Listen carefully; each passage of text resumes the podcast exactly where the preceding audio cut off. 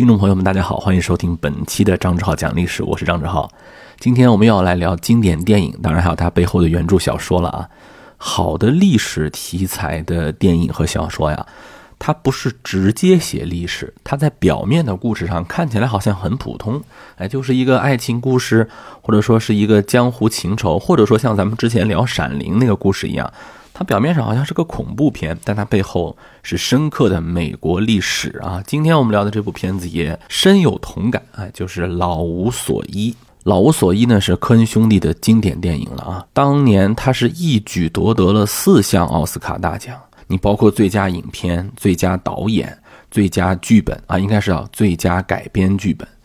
好像还有一个表演奖吧，是吧？应该是最佳男配吧，好像是。科恩兄弟的影片有很多，经典的也有很多，但这部作品能得到美国主流意识形态哈学院的如此之肯定，跟他的历史背景是分不开的。《老无所依》呢，是由马克麦卡锡的同名小说改编而成。嗯，电影的创作剧本过程的时候啊。原作作者也参与了，所以说这是一部还原度还算很高的影片。原著小说啊，由于它奉行一种极简主义的美学感受啊，所以呢，给了电影改编者极大的空间。什么叫极简主义呢？极简主义是最复杂的内容。比如说啊，这个小说当中有一个大反派叫齐格，有人就说这个人为什么叫齐格呢？因为齐格不是一个美国常见的姓。好像就根本就没有人姓齐格，就像我们中国写一部小说啊，这个人姓端，是吧？没有人姓端的呀，为什么要让他姓端呢？然后呢，这个作者就说：“哎，我没有什么原因啊，我就觉得这个名字很酷啊，我就觉得这个名字很有意思。”我记得前两年有一个段子啊，就说是某高考文章，他用的是某作家的这个作品，然后出了很多题目，作家吐槽嘛，说你这些题目我都做不了。啊，问这个窗帘为什么是蓝色的？它表达了什么样的情感思想？然后那个作家说：“因为我们家窗帘就是蓝色的呀。”啊，经常拿这个话呢来 diss 那些过度解读的人。讲这样段子的人啊，就太不懂文学评论，就太不懂我们这些特别喜欢过度解读人的快乐了。首先啊，可能作家真的就是家里有一个蓝窗帘，可是大家想想，家里面的窗帘很多，他为什么只写这个蓝窗帘呢？或者说他为什么非要去选择写呢？他也可以不写呀。好，就算他没想这么多，难道他的潜意识没有给我们一些信息吗？好的文艺作品啊，好的艺术作品啊，它是让我们的解读更加的复杂的。科学是越简单越美丽，显示真理的公式啊都很简单，而艺术作品就是要丰富这种复杂性。所以呢，如果大家喜欢听我们来点过度解读呢，就可以一块跟我听下去了。其实麦卡锡呀不是开玩笑，他是真的觉得齐格这个名字很酷，可是他在整个小说当中没有任何的表现。而如果我们是一个好事者，我们去挖一挖，我们就知道。齐格这个词啊，在西班牙语，因为墨西哥啊、拉丁美洲他们都说西班牙语的嘛啊，因为这个故事也发生在美墨边境。齐格这个词在西班牙语中，它是追随的意思，它是追随的一个谐音。而在小说当中，这个人就是像猎狗一样追随着他的猎物。在墨西哥的俚语啊，就是乡间俚语当中，齐格呢也算是一种倔强人的这么一种发音啊，比如这个人很倔，很执拗。啊，不懂得跟人妥协啊！我不知道大家的方言怎么说啊。总有他一个很执拗的、奇怪的、坚持的人，他也被叫做齐格。所以“齐格”这个词就充满了非常多的意味。而极简主义小说呢，是不解释这些东西的，不但不解释这些人的名字，甚至这些人是怎么想的，他都不说。我们经常会看到一些小说当中，那个主人公他有很多心理活动的描写，主观 POA 的解读，这个没有。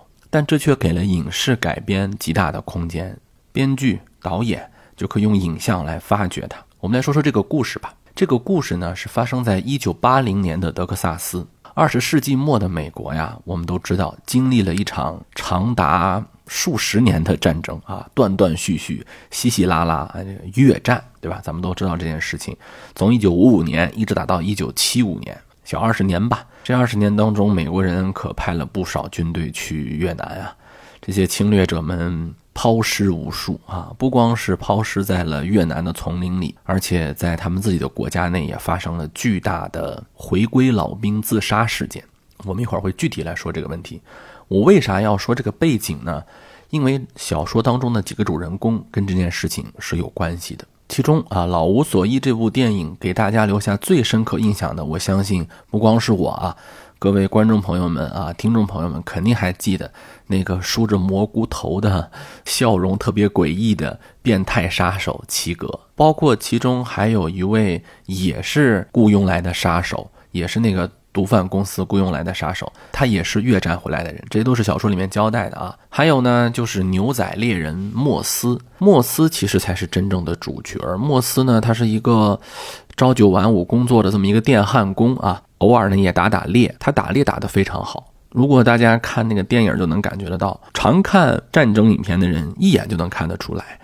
就他的这些手法呀，持枪的动作呀，完全就不是一个美国南方老农民的这么一个感觉。他其实就是一个有过军事训练的狙击手。没错啊，这个猎人莫斯呢，他也是曾经参加过越战，在越战当中担任狙击手工作。当然，还有就是这部影片一上来背景音的那位老者警长贝尔啊，主要人物就这三个吧啊，杀手齐格。牛仔莫斯和警长贝尔，警长贝尔啊比他俩呀要大一辈儿。警长贝尔呢是一个老派的美国传统的警察，他的爷爷、他的爸爸都是当警察的，哎，他也当警察，而且他呢参加过二战。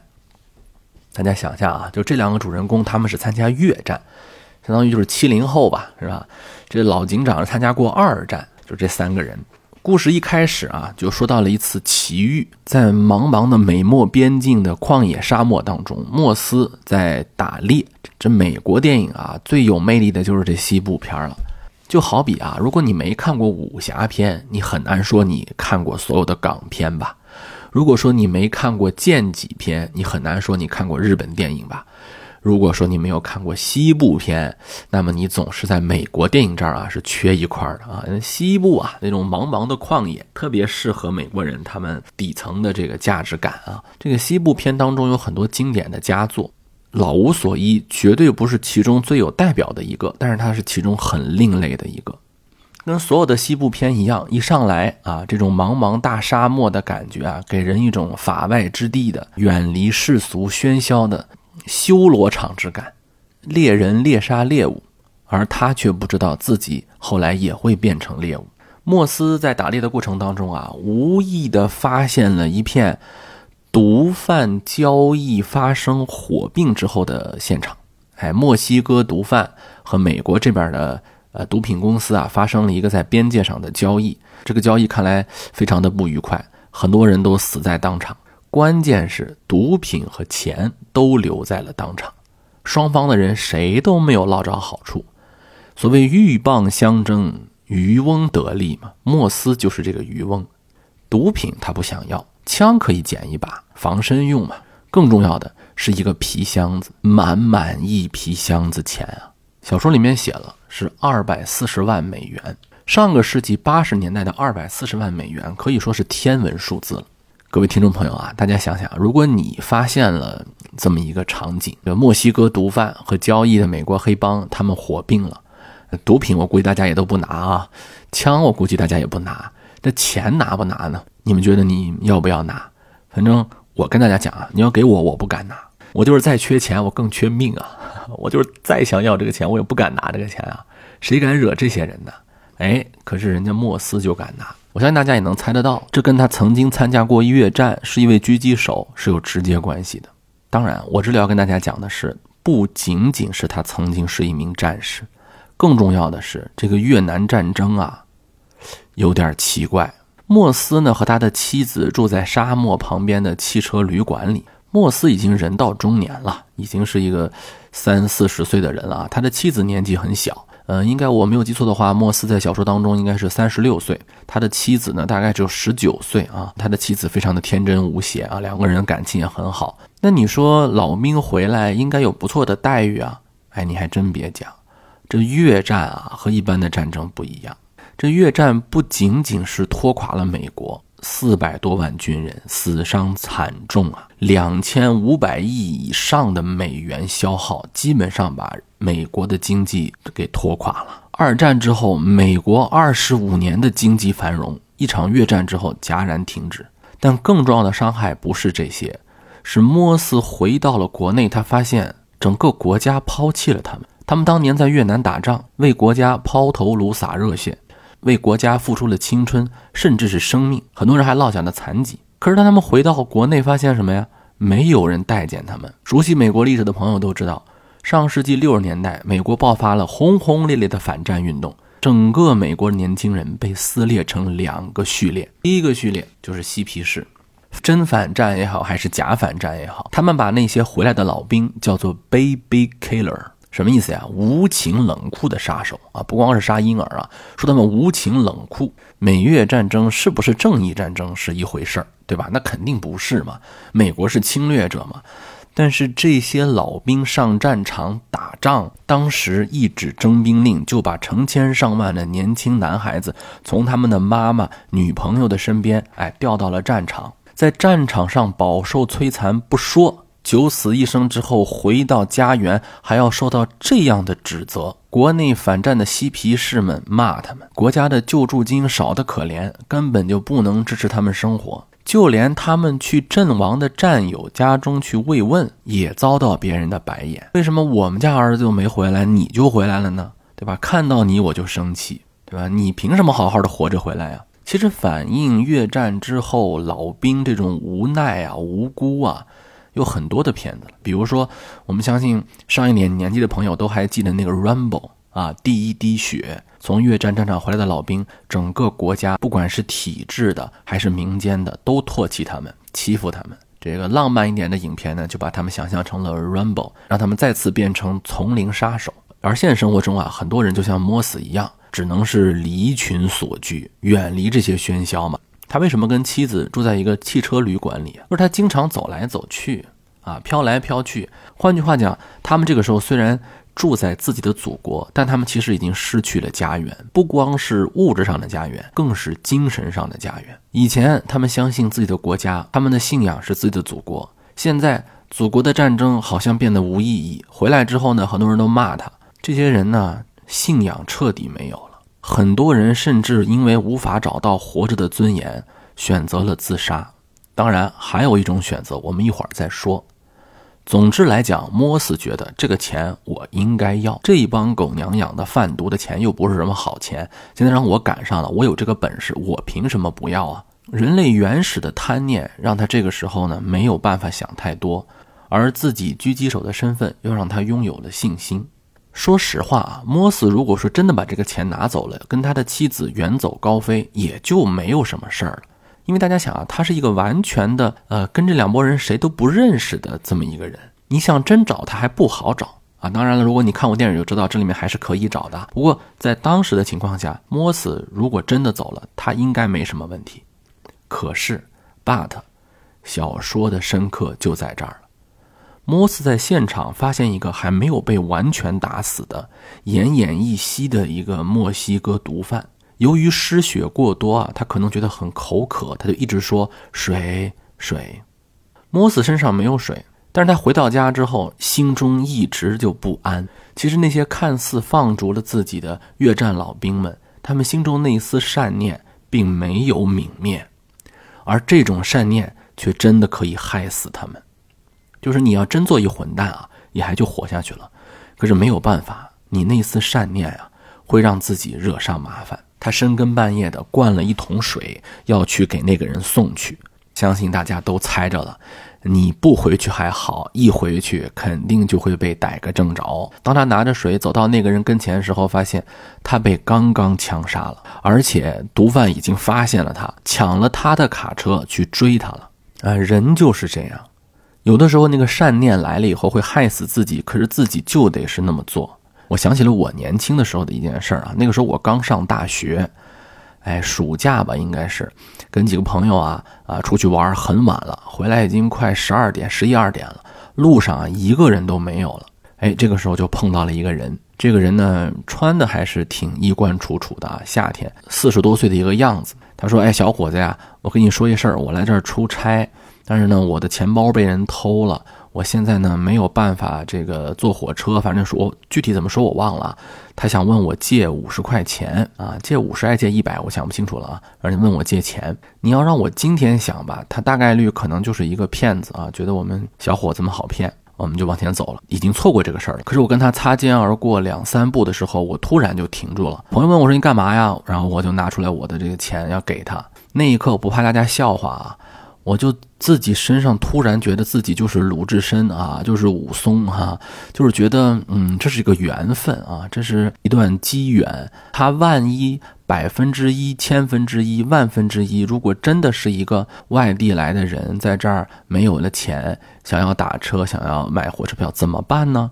对吧？他有没有这个百分之一的可能呢？啊，反正那个时候我就就觉得我必须得去。哎，我的朋友就直接拉着我说不能不能这样，他都是骗子啊，骗我。骗我的，我还是最后给了他五十块钱。他说呢，他要把钱还给我，他让我留下这个能够还钱啊，能够找到我的信息。我当时说不用了啊，你不用还我钱了，我希望你能度过你的艰难吧。啊，我就走了。反正现在想起来这个事儿吧，我还是觉得他应该是个骗子。不过我还是不后悔啊。如果你再让我时光穿越到那儿，现在三十多岁的我会不会劝那个时候的我呢？我觉得不会。我觉得我可能还会做同样的事情。所以我当时看这个小说、看这个电影的时候，我特别理解莫斯。他不是一个圣人，看着钱他也想拿，他有贪欲，但是人就是这么复杂，他就是不能面对那个要水的人，他就是要去给那个人送水。但是这一次却让他自己开始了逃亡。而这次逃亡啊是非常艰难的，因为他开来的卡车被人家抢了。美国的这个车牌啊是可以透露很多信息的，对方就可以根据他的车牌找到他的身份。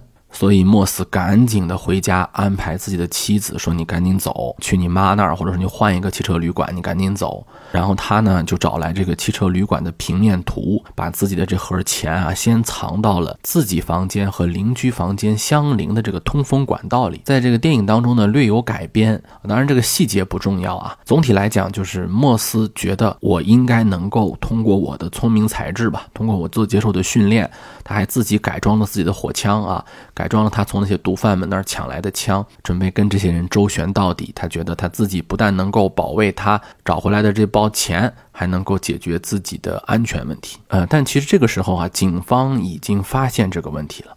这我们就来说说这位老警察贝尔。这个老警察呀。他其实认识这个莫斯啊，一个因为以前的那个警察都是属于跟地区警察一样嘛，他都熟悉。在贝尔看来，莫斯还算是个好年轻人，嗯，为人呢虽然木讷呢，但是也还很正直。他通过分析啊，他知道这个莫斯应该是拿钱跑了，他非常的紧张，因为他作为一个老警察，他明白这个时候莫斯面对的可不光是墨西哥毒枭，还有美国的这些黑社会啊，美国买毒品的这些人。甚至他还惊奇地发现，有一个恐怖的杀手也参与了其中。这个人呢，就是小说的第二位主人公，叫齐格。齐格呢，是被誉为美国文学作品、漫画作品、文艺作品吧，排名前三还是前四的一个反派啊，基本上就跟小丑差不多那种感觉了。齐格呢，本来是美国这头的黑社会啊，美国的毒品买家雇佣来的，但这个人呢，他是独行杀手。他与其说是被雇佣，不如说是自己来狩猎。他很厉害，他呢用的不是枪，是一种屠杀牛用的氧气枪，就是用一个氧气压力罐，然后这头呢连一个枪管，通过这个氧气压力的这个作用把人打死。这么做有个好处啊，他不会留下子弹，所以呢警察很难抓他。而且他这个人呢，已经基本上就是没有人性了吧。他杀人呢，从来不手软。只要是见过他的人，容易泄露他行踪的人，他都会毫不手软的、没有一丝怜悯的把他杀掉。所以贝尔在追踪这个齐格的时候，总是慢两步，总是慢半拍。他这种恐怖的存在啊，就连雇佣他的人都不放心了。所以美国黑社会啊，不但雇佣了他，而且还雇佣了一波人来做个双保险。齐格呀，很不开心。齐格倒不是想要这份钱啊，他是觉得这是很不爽的一件事情。你怎么不相信我呢？所以他也把那几个同伙给干掉了。从齐格这条线当中呢，读者知道了一个信息，就是这箱子钱啊，还真不是好拿的。这箱子钱里头啊，它埋着一个信号发送设备，而齐格手里面呢，有一个信号接收设备。换句话说。拿着这个东西，人家早晚能找到你。所以这次火拼呢，说是意外也不是意外，压根儿啊，这个老板也没打算给钱。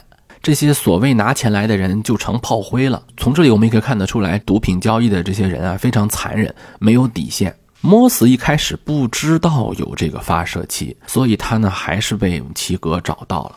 齐格身手利索，莫斯呢也是久经沙场，所以是棋逢对手，将遇良才。第一回合交手啊，可以说是打了个平手，莫斯还略占上风。首先他是成功逃脱了，而且他还发现了这个信号器，两个人都受了枪伤。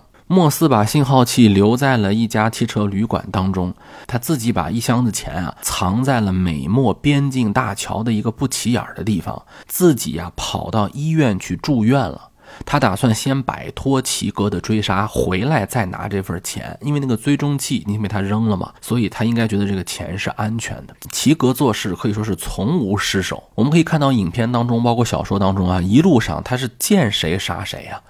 啊，根本就没有一丝的犹豫啊！从警察到路人啊，杀人不眨眼。但是第一次他吃了个大亏。当他发现被扔在汽车旅馆里的信号发射器时啊，他都以为那个莫斯应该是被自己杀了。这个信号器应该不是莫斯留下的，是雇佣他的大老板给他安下的一个套，一个陷阱。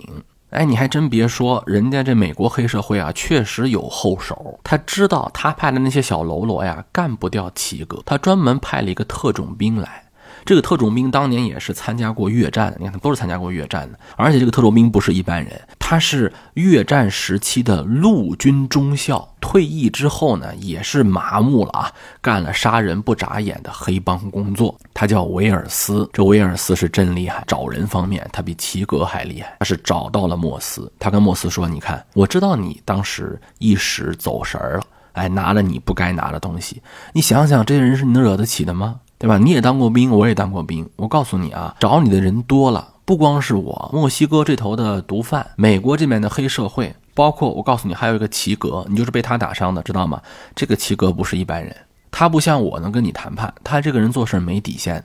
他就算把钱拿到，他也不会留你一条命的，甚至他会杀你全家。所以你啊，最好是跟我合作。你只要告诉我你把那个钱藏哪儿了，因为现在没有追踪器了嘛，我也不好找。我可以保证我不杀你。你看，咱都是越战老兵嘛，我可以保证我不杀你。但是，甚至我可以保护你。你就算自认倒霉了啊，也算捡回一条命。各位，如果你是莫斯，你会怎么选择呢？莫斯拒绝了。后来我们知道啊，这个维尔斯并不能保护莫斯，在他遇到齐格之后，还是被齐格给 K.O. 了哈。这个时候，齐格拿到了威尔斯的手机，通过威尔斯的手机找到了莫斯。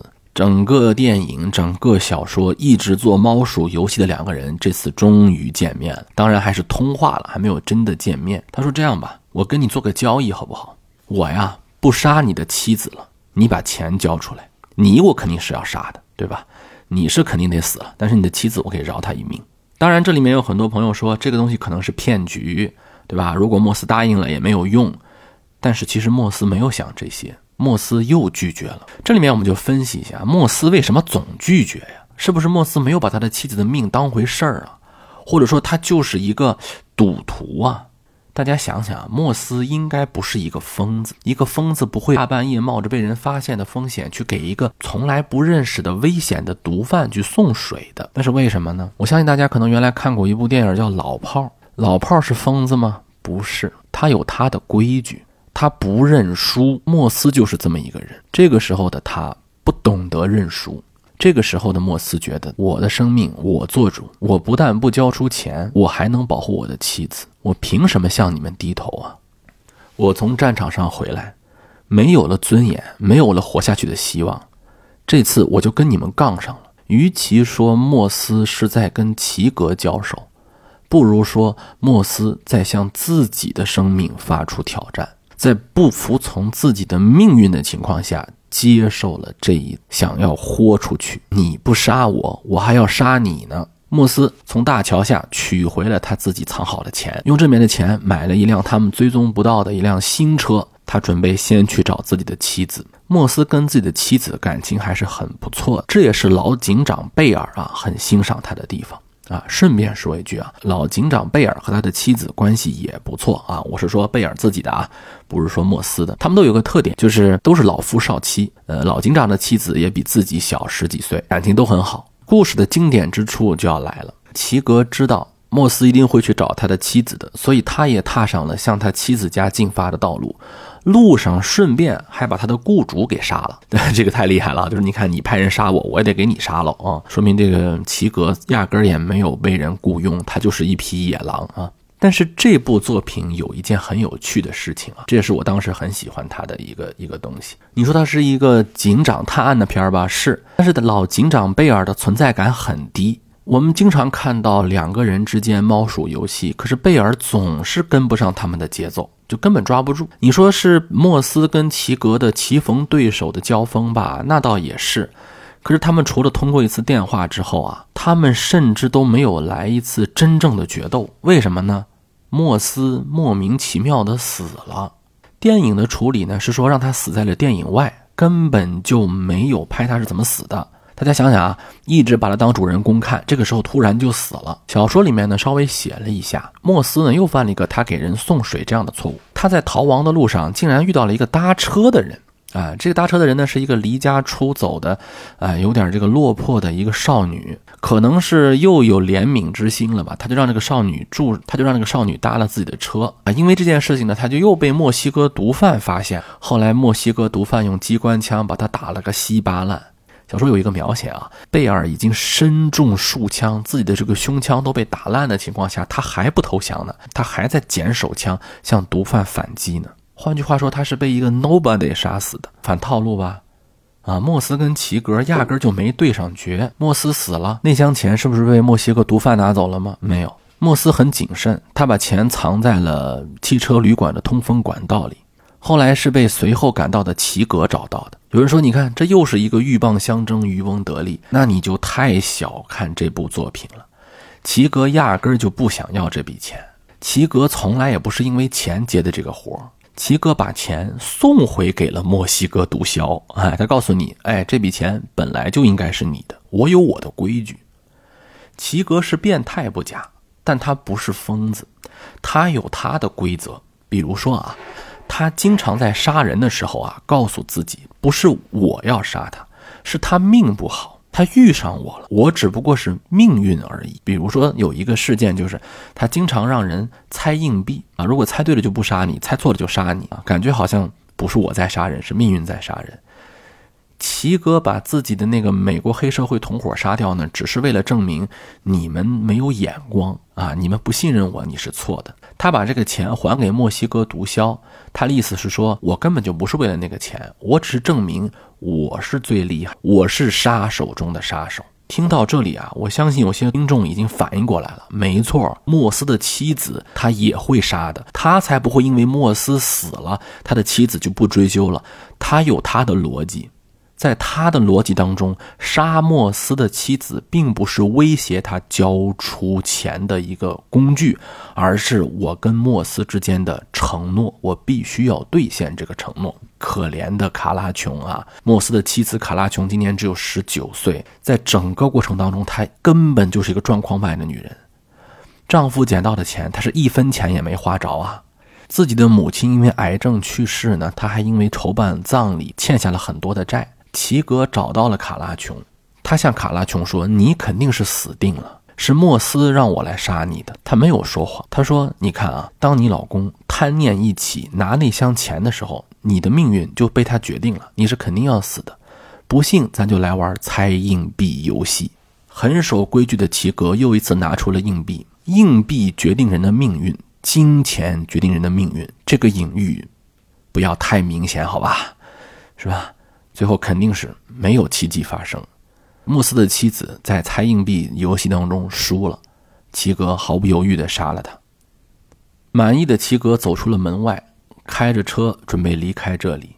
电影的镜头给了一个很有趣的视角，就是前面的信号灯是绿灯，这个杀人不眨眼的魔头还是很遵守交通规则的。可是这时，突然。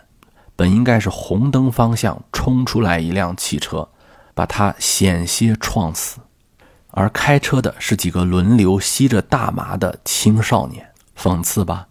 你有你的规矩，可是有人比你更不守规矩。老警长觉得莫斯这一代人没有规矩，怎么能随便拿钱呢？怎么能因为钱抛家舍业呢？他认为齐格不懂规矩，因为他根本已经没有了上帝，没有了善念，逮谁杀谁，还觉得自己是命运的使者。齐格觉得规矩是他自己定的，莫斯觉得我要跟规矩拼一拼，而他们都没有想到，现在的青少年比他们更没有规矩，开车都不看红灯，还要抽着大麻，所以没有规矩这个事情是越来越没有底线的。影片当中毒品这件事情，并不是一个随随便便的麦格芬啊，那部分钱也不是随随便便编出来的。越南战争结束之后，我们刚才讲了，有很多人都自杀了，多少人呢？据现在一些保守的估计，越战后回国自杀的老兵人数达到十万。你要知道啊，越战二十多年，阵亡人数也没有这么多呀，可能就是个四五万人。那这十万人为什么自杀呢？其中有很大一部分人，除了国内的不理解、社会的抛弃、体制的背叛以外，有很大一部分人是因为，呃，战争给他们带来了疼痛啊，他们要通过吸食毒品来缓解疼痛，而这个疼痛呢，呃，而这个毒品呢，慢慢让他们染上了毒瘾，自己又没有钱，对吧？后来就自杀了。当时的美国就成了一个巨大的毒品市场，吸毒人数每年都在增加，而。墨西哥和美国交界地区的这个德克萨斯就成了毒枭的乐园，黑社会的舞台。八十年代的美国成了一个没有信仰体系、一切曾经被坚持的东西都烟消云散了的时代。影片一开始啊，就有老警长贝尔的一个独白，他说：“我爷爷、我爸爸都当警长。”甚至很多人，他们都不用配枪就可以维持秩序，而我现在看到这些案子，我都不能理解。我看到了一个小孩子十几岁，他杀死了另一个小孩子，而他被坐上了电椅，判处了死刑。因为审判的人告诉我说，他从出生就开始。有，因为审判的人告诉我说，他从几岁就开始酝酿杀人了。如果把他放出去，他还会继续杀人的。我不明白这是怎么了，这一代年轻人到底是怎么了？我辞去了我当警长的职务，我不是因为怕死，我早就把生死置之度外了。但是我不想用我的生命去赌，赌什么呢？赌那些我不理解的事情。小说里面啊，对于贝尔的背景还做了一个介绍，就是个贝尔啊，他其实是一种老派美国人的这么一个代表啊。他曾经参加了一个在美国看来无比正义的二战，因为我们知道二战和越战在美国呢简直是完全不同的两种战争啊。越战被唾弃，二战被不断的光荣讲述，甚至二战当中还有很多人回来还做了美国总统。但是小说有个设置，这也是一个很好的隐喻。二战真的就是那么正义吗？贝尔在二战过程当中啊，他曾经做过逃兵。由于他的这次临阵的叛逃，阵地丢了，自己的兄弟们也牺牲了。他回来之后呢，却得到了军方的表扬，要把他树立为战斗英雄。活下来的幸运的英雄，他说出了真相。他说：“其实我是个逃兵，我并不是英雄。”而军方威胁他：“你要再敢跟人说这样的真相，我们一定杀了你。你必须给我扮演一个二战英雄，荣归故里，成为最年轻的地区警长。”这就相当于莫斯拿了那箱本不属于他的钱。而贝尔为什么一直兢兢业业？什么一直在惩治罪犯的时候？不顾生死，他觉得他在赎罪，他觉得我应该有我的一个坚持，我做的不对，我要用我的一生去弥补。当然，这里面有没有一些美国人自己的影射，我们可以去聊啊。但总体来说，贝尔觉得这应该是他们坚持的价值观，所以他不理解莫斯这代人为什么要铤而走险，齐格那样的人为什么杀人不眨眼。小说里面有这么一句话啊，他说，在过去的三四十年里。我所管的这个县啊，就没有任何一个案是破不了的啊，凶杀案也没几起，我都能够掌握。但是就在刚刚过去的一个星期，就发生了九起案件。我不是因为工作压力大，我不该怎么不知道该怎么办，或者说我对这样的丧心病狂的杀手我害怕了，说我不知道这个社会为什么会变成这样。在二战一代看来，越战一代呢已经是不守规矩的人了，而最后越战一代却被另一代不守规矩的人活活的没有任何征兆的创的是头破血流，骨头都露出来了。《老无所依》这部电影、这部小说，它出自于英国诗人叶芝的一首诗，那不是老年人的国度，年轻人在彼此的怀抱里，鸟儿在树荫中。那垂死的一代代唱着自己的歌。好，这一期节目我们就聊到这里。关于老无所依的感受，大家可以在评论区里面跟我们分享。下一期节目我们再见。It's not that I'm afraid of it. I always knew you had to be willing to die to even do this job. But I don't want to push my chips forward and go out and meet something I don't understand.